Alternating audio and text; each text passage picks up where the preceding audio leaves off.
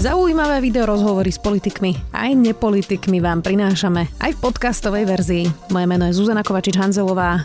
Vítajte pri relácii Rozhovory ZKH v audioverzii.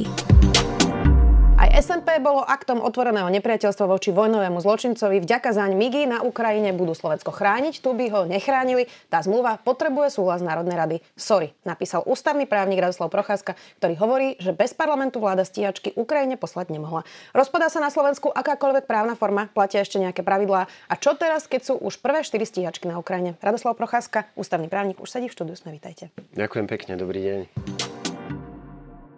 Ďakujeme, že ste prišli. Pán Procházka, tak prečo vláda teda nemôže rozhodnúť bez parlamentu o stíhačkách? Môže, aj, aj rozhodla, respektíve je sporné teda, že či mohla. To je tá, to je tá prvá otázka, že či e, sa nejaká otázka, zásadná otázka, e, že či nejaká zásadná otázka prestáva byť zásadnou, ak si vláda vyberie na rozhodnutie o nej formu medzinárodnej zmluvy, ale Môžeme to ignorovať, môžeme dokonca predstierať, že to nie je zásadná otázka a sme naozaj teda v situácii, kedy sa bavíme o tom, že či má parlament právomoc schváľovať tú zmluvu. A ak je to vojenská zmluva, tak nemáme žiadny spor. Lebo ten článok 7 4 je jasný. Vojenské zmluvy sa schválujú v parlamente, takže debata je o tom, že či to je alebo nie je vojenská zmluva. Respektíve sú dve odpovede. Ja mám pocit, že čas lepšieho Slovenska hovorí, že to je jedno. Uh-huh. Že nevadí. No, je to vojenská zmluva, mala by ísť do parlamentu, ale keďže vieme, že napríklad v takom klube Olano by sa na podporu dobrého a dôležitého rozhodnutia ich vlastnej vlády, že by tam chýbalo pravdepodobne ešte viac poslancov ako na vydanie Roberta Fica na rozhodovanie o väzobnom stíhaní, no tak to tam proste nebudeme dávať a, a vlastne, vlastne to znamená, že právomoc parlamentu alebo ktoréhokoľvek štátneho orgánu má byť daná mierou pravdepodobnosti, že v ňom prejde to, čo chceme, aby, aby v ňom prešlo. Tu inak by som ja ešte asi mal povedať, síce jubilejný desiatýkrát, ale predsa len, že ja patrím o, k tým 7% občanov, ktorí rozhodne súhlasia s vojenskou pomocou Ukrajine. A v tejto veci si dokonca myslím, že pán minister Naď predviedol mimoriadný manažerský výkon, ktorý by som aj takto rád nahlas ocenil. Ale bavíme sa teda o tom, že, Právny že, že tá, tá odpoveď vlády nie je, že nevadí, že môžeme ísť mimo ústavy, ale že ideme v súlade s ústavou, lebo ministerstvo povedalo, že takáto je ustálená prax. No a, a, a ja si len myslím, že, že ak máte zmluvu, ktorá má vojenské aspekty v názve, v obsahu, v preambule, ktorá je uzavretá na účel poskytnutia vojenskej pomoci, ktorá sa týka dodávky zbraní a naopak získania iných zbraní, kde zmluvnou stranou je susedný štát vo vojne, ktorú verejnosti prišiel vysvetliť minister obrany a náčelník generálneho štábu ozbrojených síl. Takže takáto odpoveď e, nestačí. Alebo keď stačí, tak sa potom musíme baviť aj o mimoprávnych faktoroch, že či naozaj v tejto spoločenskej a ústavnopolitickej situácii má ako odpoveď stačiť ministerstvo povedalo. Hmm. No inak vy ste 17. E, februára napísali aj toto. Dnes už je ťažké si to predstaviť, ale myslíte si, že v časoch, keď Robert Fico vyzýval, vzýval jadro EÚ, dobíjal sa do Bieleho domu a bývalým väzňom z Guantanama ponúkol na Slovensku nový začiatok, by sa potácal od steny stene, ako Travolta v Givku sa obzeral po ústavných právnikoch, alebo by tie migy jednoducho poslal kam treba a ešte si z toho pred domácim publikom spravil cnosť. Tak mohlo to vtedy trochu znieť, že ste k tomuto práve e, vyzývali premiéra Hegera? Um, No a že vy si myslíte, že, ako, že keby to, že kúpili e, F-16 napokon, tá predošla vláda, myslím, že, ak, že, by to okolo, bo, že by okolo toho bolo to, čo sme videli teraz. Veď Nemyslím si, že on by mal poslancov, Robert Fico, ktorí by to odsúhlasili. No. To si myslím, že by sa stalo. No. A, a my dnes vieme, že to do parlamentu vlastne nedávame práve preto, že tam tá väčšina nie je. Veď pár desiatok hodín predtým, než sa to podpísalo, hovoril premiér, že to do parlamentu pôjde. A potom asi zistil, že tam nie je väčšina, takže zrazu to tam ísť nemuselo.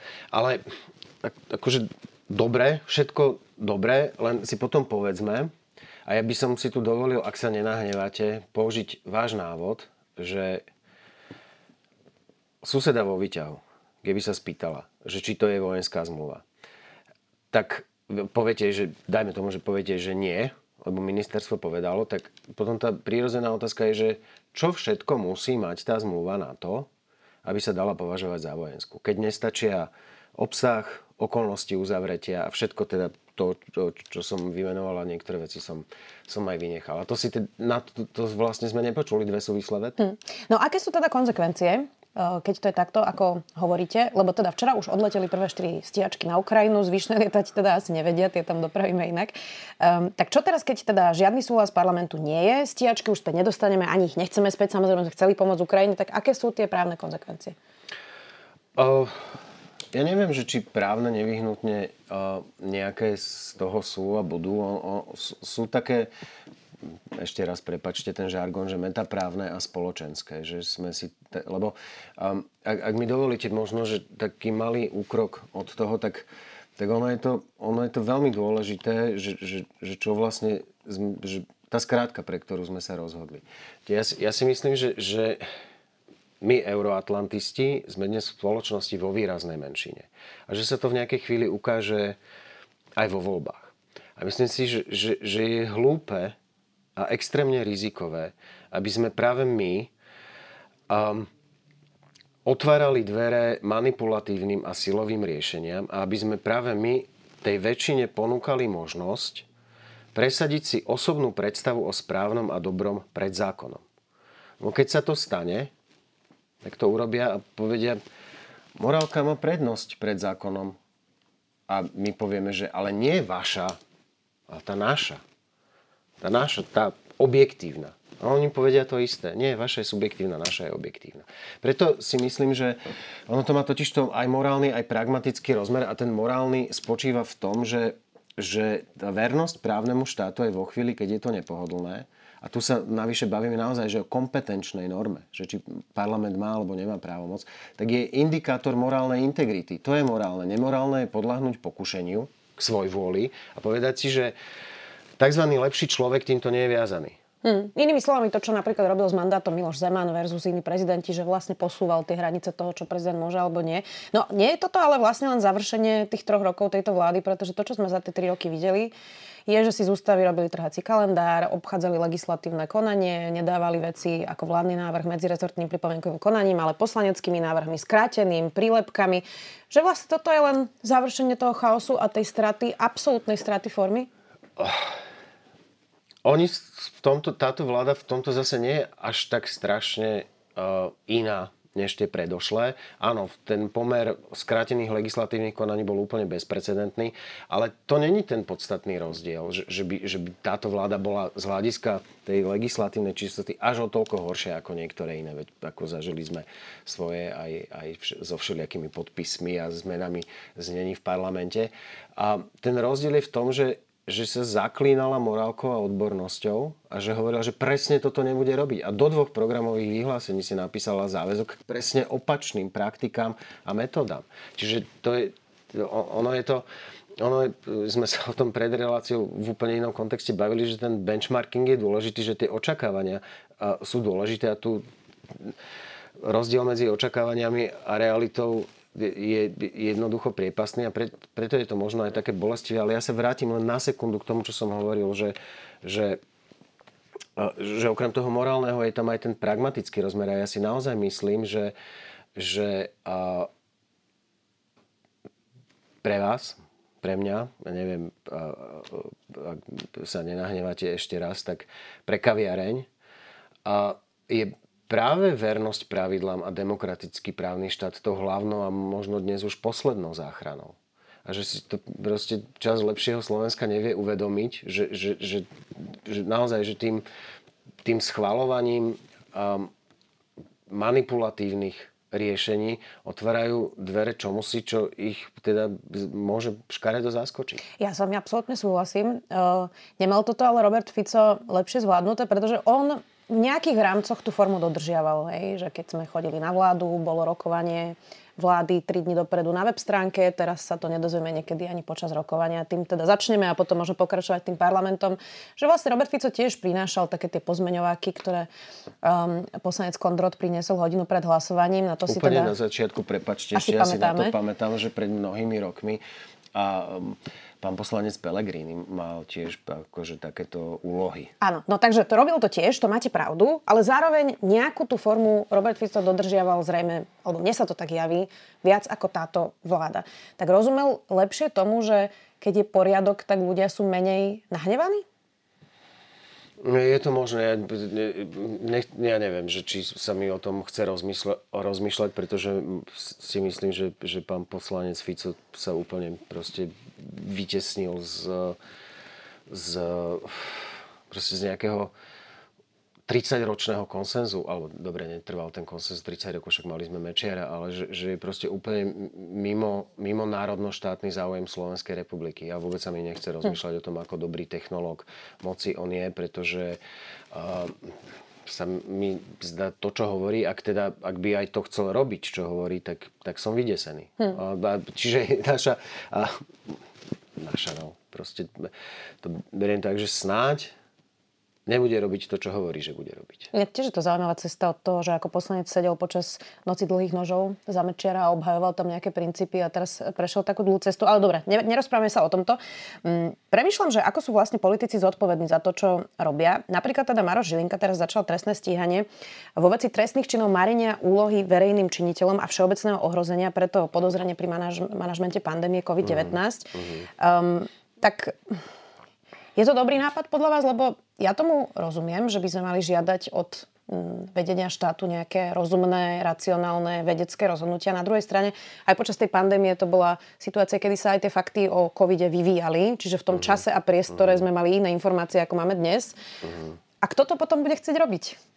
Hej, Hej jasné. A niektoré aspekty podľa mňa sú úplne vyňaté z, z pôsobnosti trestného práva. Niektoré veci, naozaj, že sa robili rozhodnutia na kolene. A potom sú tam veci, ktoré uh, môžu byť problematické aj z hľadiska tej osobnej právnej zodpovednosti, spôsob, akým fungoval, respektíve nefungovalo trasovanie a, a, a teda dohľadávanie kontaktov a, a všetky možné a iné veci. Čiže ja, ja nepoznám motivačný kontext tohto, tohto kroku. Neviem, že, že kto čo um, riešil preto, aby, aby generálny prokurátor takto postupoval. Aj, aj mi je to jedno.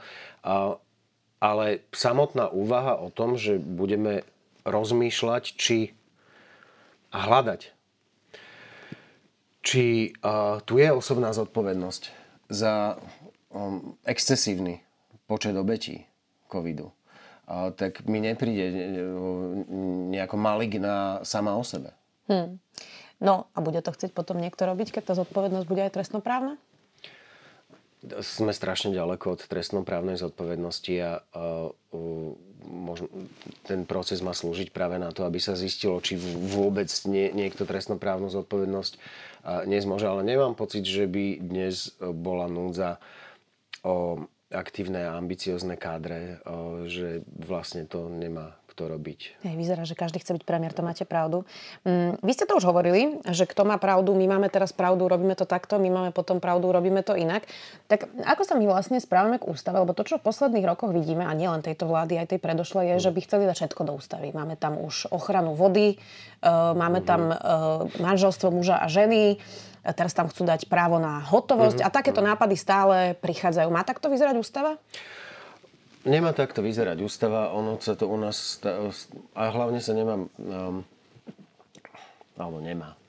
Zase, ono je to folklór a podľa mňa sa s tým v zásade nedá efektívne urobiť nič iné, než podrobiť aj poslanecké návrhy pripomienkovému konaniu. Ale pri tej ústave, ono to, ono to má nejakú mediálno-politickú logiku. Že proste chcú byť tí poslanci vidieť a vedia, že jeden, jedna z mála možností, ako sa ako rádový poslanec dostane na kameru, tak je práve nejakým legislatívnym návrhom. A nemusí byť rovno šokujúci, ale proste, že má nejakú cieľovku. A, a deje sa to takto roky. Ja som o tom napísal aj polovicu knihy o, o tom, že sa používa ústavná normotvorba ako nástroj politickej komunikácie a a tá tendencia to potvrdzuje a teraz to vidíme, veď tam je, že už môžeme dvojcifer, dvojciferný počet návrhov ústavy za, za ostatné, ostatné schôdze. Um, ale podľa mňa to ani nie je to najhoršie, čo sa nám teraz deje. No, čo tak, je najhoršie, čo sa nám deje?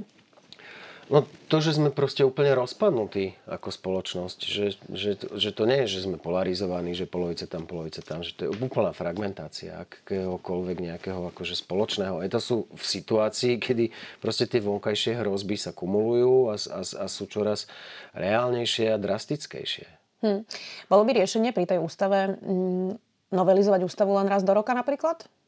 Alebo že obmedziť nejako, e, kedy sa môže ústava otvárať a ako často? Ja, ja si myslím, že problém máme v tom, že, že je to celé postavené vlastne na, na púhej, úplne primitívnej kvantifikácii. Nájdi si 90 a, a môžeš všetko, že ten proces musí byť zložitejší. Áno, ja si nemyslím, že uh, uh, raz... Uh, raz ročne. Sú rôzne, je škandinávsky model, kde keď máte zmenu ústavy, potrebujete ju potvrdiť následujúcim parlamentom, aby tam bola nejaká kontinuita, nie, niečo, čo ide vlastne ako keby že na tú momentálnu účelnosť, aj politickú. A, takže uh, áno, stiaženie, stiaženie procesu a možno aj, aj úvaha o inej väčšine, než, než, uh, než platiť dnes, že naozaj, že nájdete tri petiny a môžete si do tej ústavy presadiť čokoľvek, akokoľvek rýchlo. Však ja som bol pri tom, keď v 2011 takmer celý parlament hlasoval za tú procesnú novelu ústavy, ktorú si vypýtal pán prezident Gašparovič. Ale je ich, je ich veľa a teraz naozaj, že jak na bežiacom pase, hoci čo do tej ústavy. A ona potom proste stráca majestát, stráca, keď som teraz hovoril o, ne, o nejakom spoločnom etose, o nejakom, o nejakom um, toteme, ku ktorému sa vieme ako spoločenstvo vzťahnuť, tak v ústave ho zjavne nemáme. Hm. Ale po, po včerajšku sa zdá, že ho nebudeme mať ani vo futbalovej reprezentácii. Ja to prísnem sa, že nesledujem, takže neviem, čo ty myslíte. No, stalo sa to, prepačte, ale to jedno, ja to si neodpustím, že sme, že sme remizovali 0-0 doma s Luxemburskom uh-huh. a reprezentačný tréner, ktorý podľa všetkého ešte stále je reprezentačný tréner, povedal, že je spokojný aj s výsledkom, aj s výkonom. To je neuveriteľné tak možno čakal, že prehrajú. Tak toto bol úspech. Ale dobre, poďme späť k tej ústave od futbalu. Um, Teraz e, vidíme presne to, čo ste vlastne ako keby pomenovali pri tej polarizácii, že máme tu proste nejakú konzervatívnu skupinu ľudí, ktorá má pocit, že tu je nejaká gender ideológia, ktorá tu rúca všetky zaužívané pravdy a má teda pocit, že e, trans ľudia majú príliš veľa práv, že LGBTI celá komunita má príliš veľa práv a prosto e, toto sú témy, ktoré ich nejakým spôsobom zaujímajú. Potom tu máme teda to liberálne spektrum spoločnosti, ktoré stojí úplne na opačnej strane. Oni sa postupne trošku vzdialujú od seba a radikalizujú.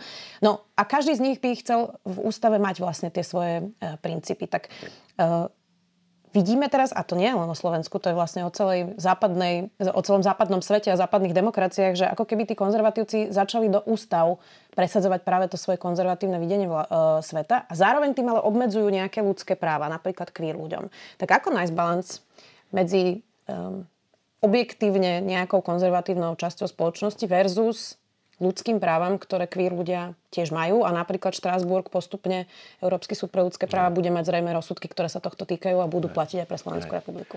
To, to, je, to je fundamentálna otázka fakt, že na, ktorá, na ktorú nám táto relácia nestačí, ale je veľmi dôležitá, lebo ona súvisí aj s tými témami, o ktorých sme sa bavili pred chvíľou, kde ja som spomínal, že práve tej menšine by malo záležať na tom, aby pravidla platili a aby uh, jednoducho väčšina, keď je práve pri tom, tak e, si nemohla presadiť e, úplne čokoľvek.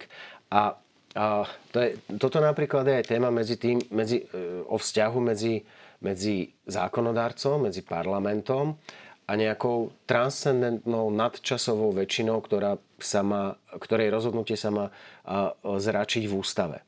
Preto je dôležité, aby tá ústava bola stabilná, lebo, lebo keď chránite ústavu, tak chránite tiež väčšinu, ale kvalitnejšiu, podstatnejšiu, súdržnejšiu, proste nie, niečo základné. A na toto nie, nie je jednoduchá odpoveď.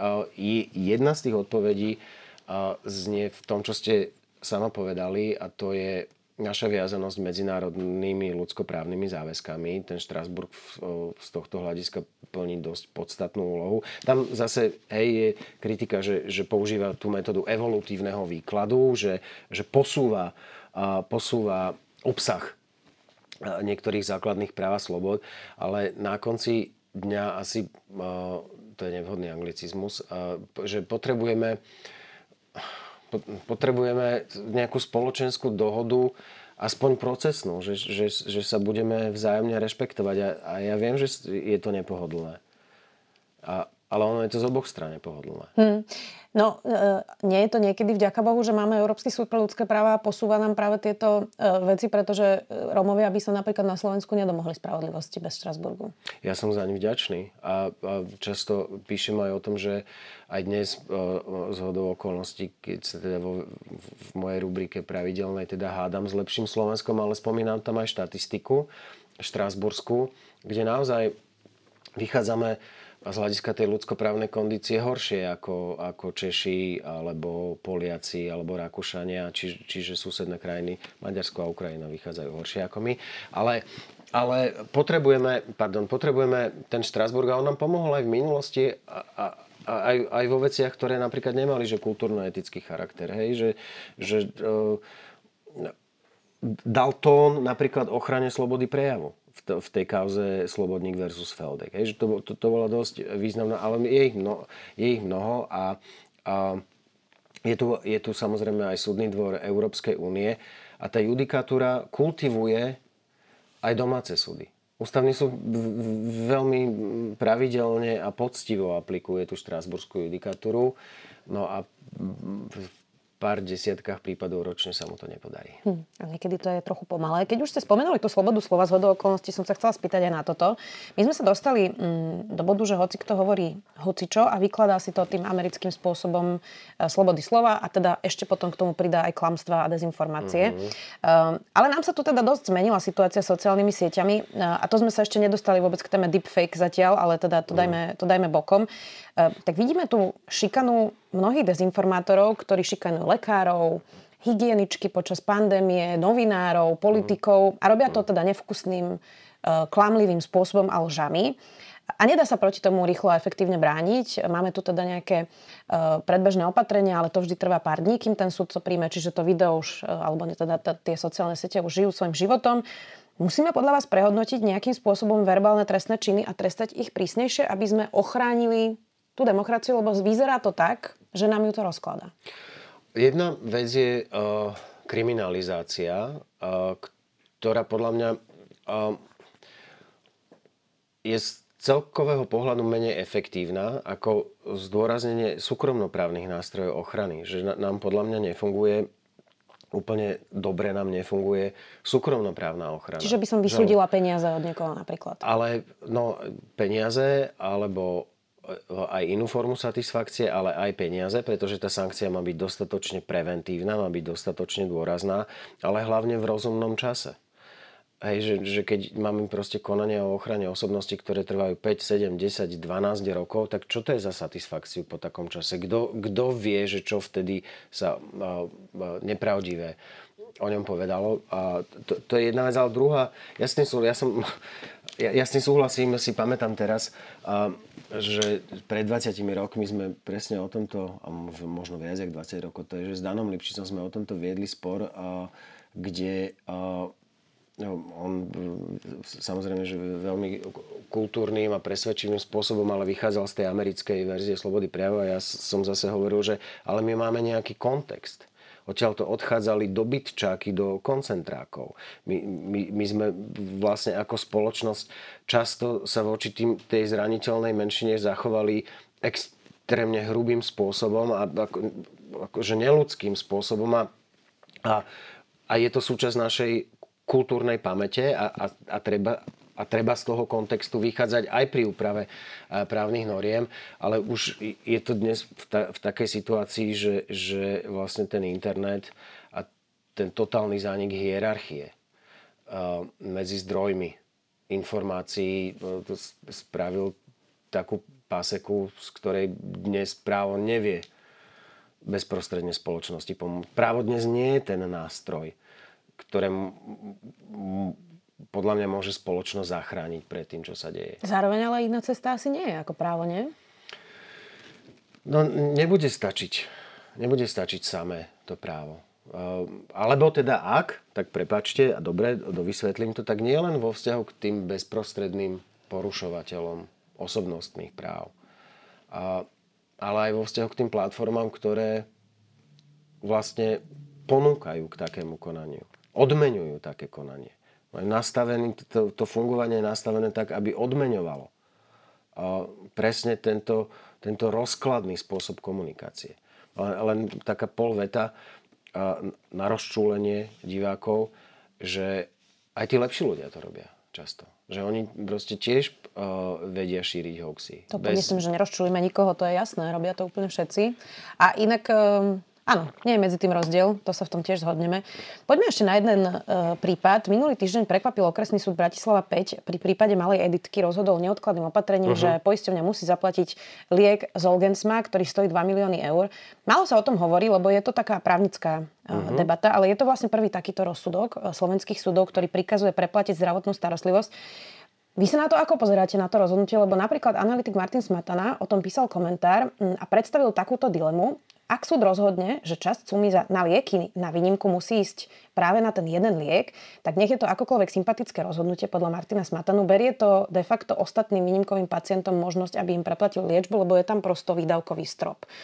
A máme tu vlastne takú tú dilemu, že či príkaz súdu Editke vlastne nedal priamo vyššiu váhu života ako tým ako tým ostatným. Je toto falošná dilema?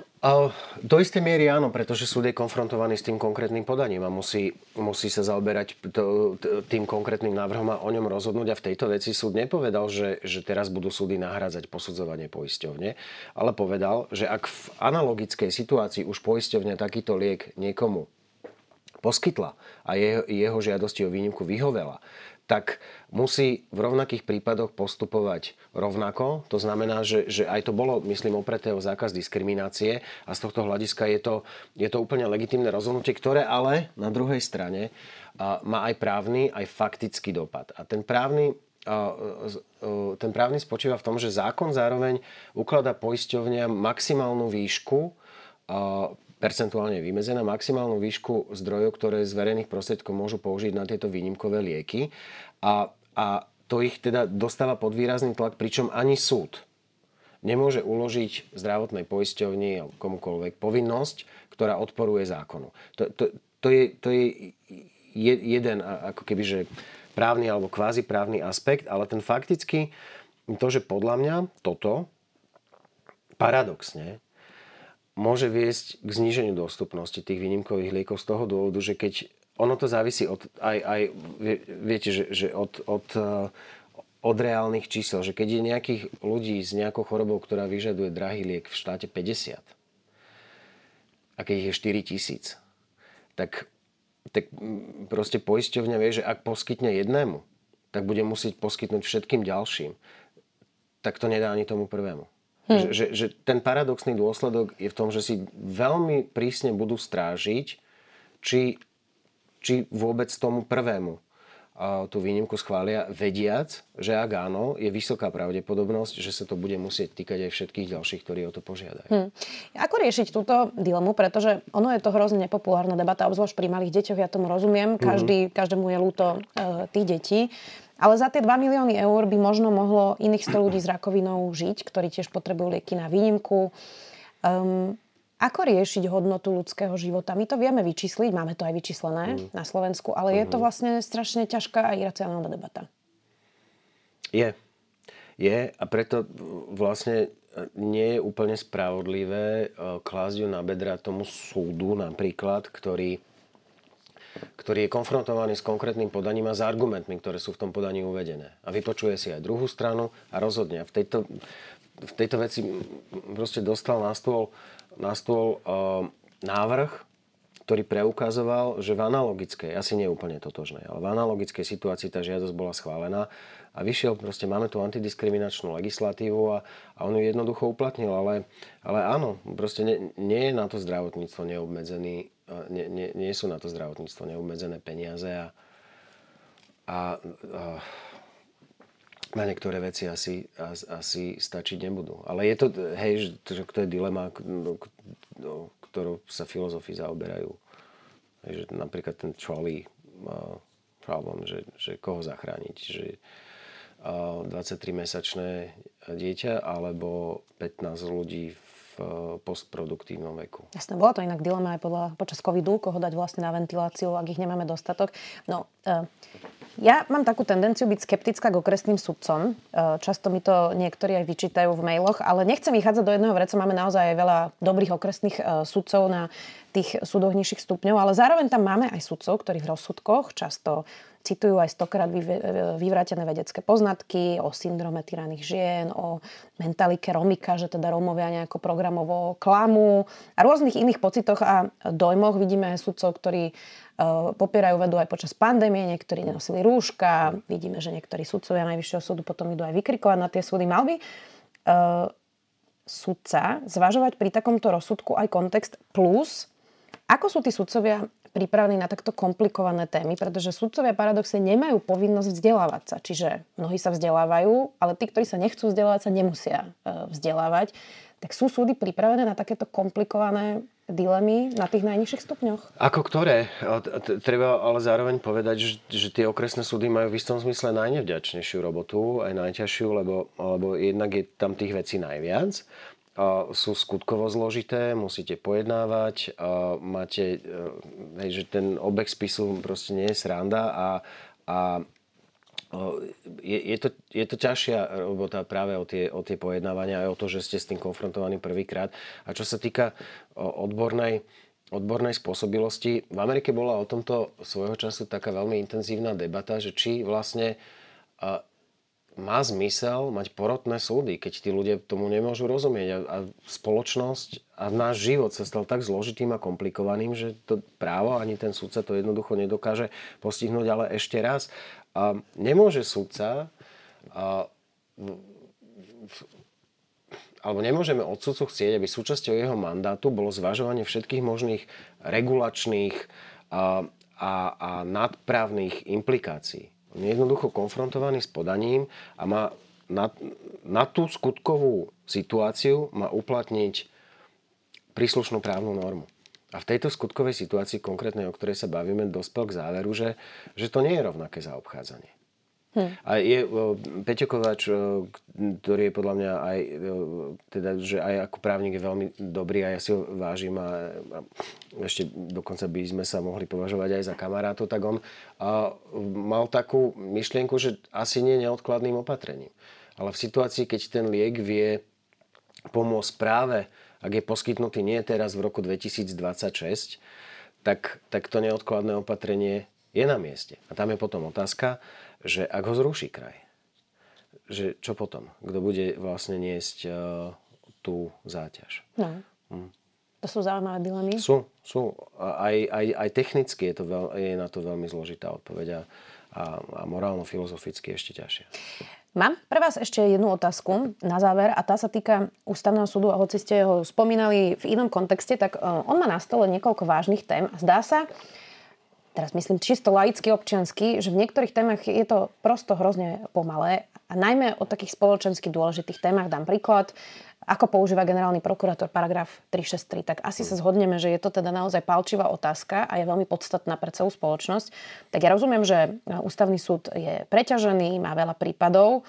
Napriek tomu súčasťou spravodlivosti by malo byť aj to, ako spoločnosť vníma tú spravodlivosť. Um, Určite.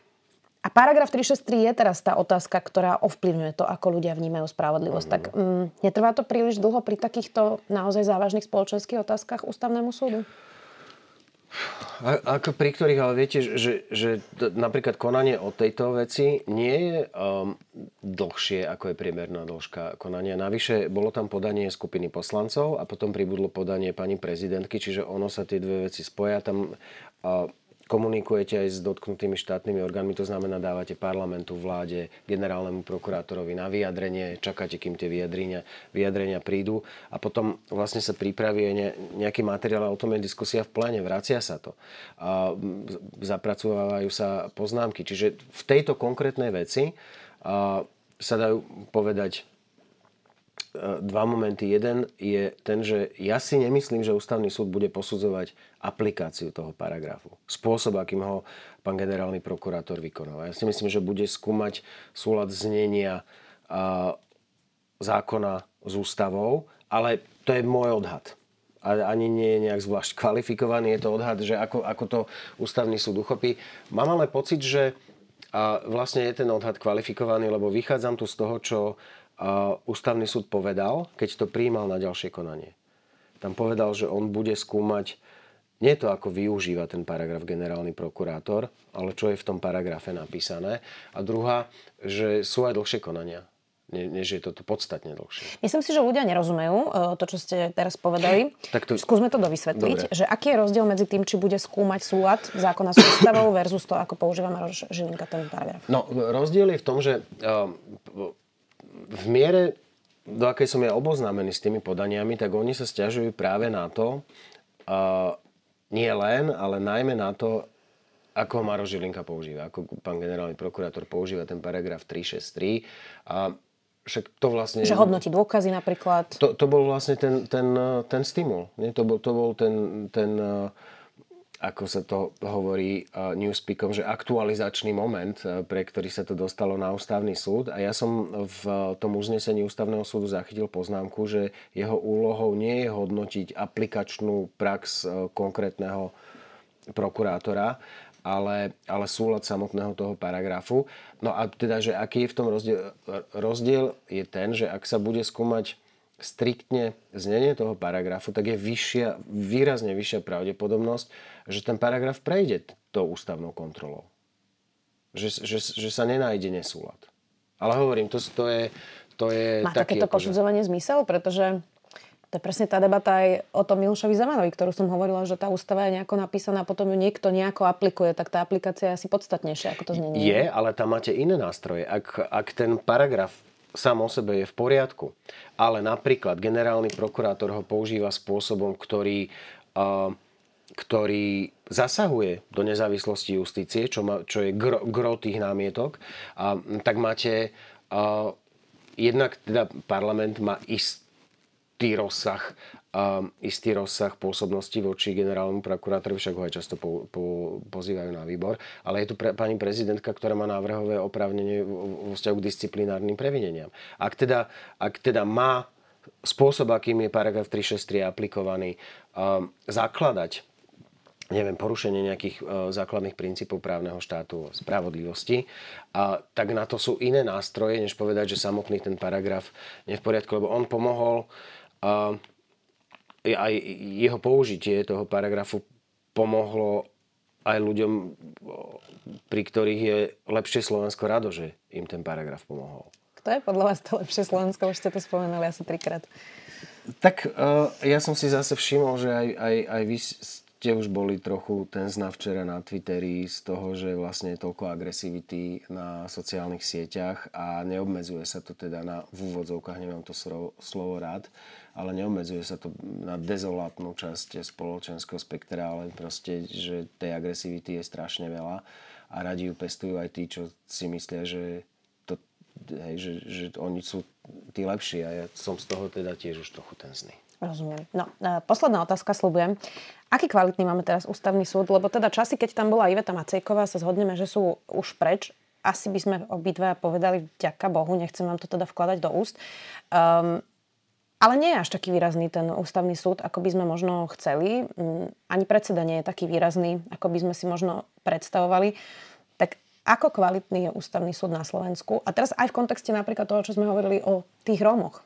Ústavný súd mal viackrát na stole niečo, čo vrátil Štrásburg ako jasné porušenie práv napríklad Rómov v Moldave nad Bodvou, ktorí zažili hrozné veci v celom našom právnom systéme za tých 8 rokov. Máme kvalitný ústavný súd? No a mrzí ma, že sa ma toto pýtate na záver, lebo celkom pekne sme sa porozprávali a ja som rád, že ste ma pozvali a že sme si mohli uh, takto uh, o tom v, kľude podebatovať a končíme otázkou, na ktorú vám poviem, že pol slova na, na to ne, ne, neodpoviem. Že nejako sa k tomu nevyjadrím, že, že no comment. Dôvody preto, aby ste neznevažovali inštitúciu? Nie, lebo je to aj príliš zložité. Je tam aj, aj medzi sudcami, aj medzi poradcami sú proste akože skvelé, skvelé kapacity a aj odborne, aj, aj, aj, aj z hľadiska takej tej stavovskej cti mimoriadne disponované, ale, ale kto som ja, aby som rozdával vysvedčenia a hodnotil ich, to by, by nebolo ani korektné, ani slušné, ani, ani pokorné a to teda ja som. Vidíte, tak to ja mám radosť, že ste napríklad takto odpovedali aj v kontexte toho Twittera, o ktorom sme sa rozprávali. Radoslav Procházka, ústavný právnik. Ďakujem, že ste prišli. Ďakujem pekne. Pekný víkend. Počúvali ste podcastovú verziu relácie Rozhovory ZKH. Už tradične nás nájdete na streamovacích službách, vo vašich domácich asistentoch, na Sme.sk, v sekcii Sme video a samozrejme aj na našom YouTube kanáli Denníka Sme. Ďakujeme. Dlhé roky mali prácu, ktorá ich bavila, no potom sa niečo stalo. Začali si všímať pochybné tendre, zvláštne neetické rozhodnutia či očividný konflikt záujmov. Keď na to upozornili svojho šéfa, stali sa neželanou osobou. Aj príbehy slovenských whistleblowerov dokážu niekedy vyraziť dých. Vypočujte si osudy odvážnych ľudí, ktorí sa postavili za správnu vec a napriek útrapám, ktoré zažili, by to urobili znova. Nový podcast Neumlčaný pre vás vytvára Úrad na ochranu oznamovateľov v produkcii denníka SME a nájdete ho na všetkých podcastových platformách.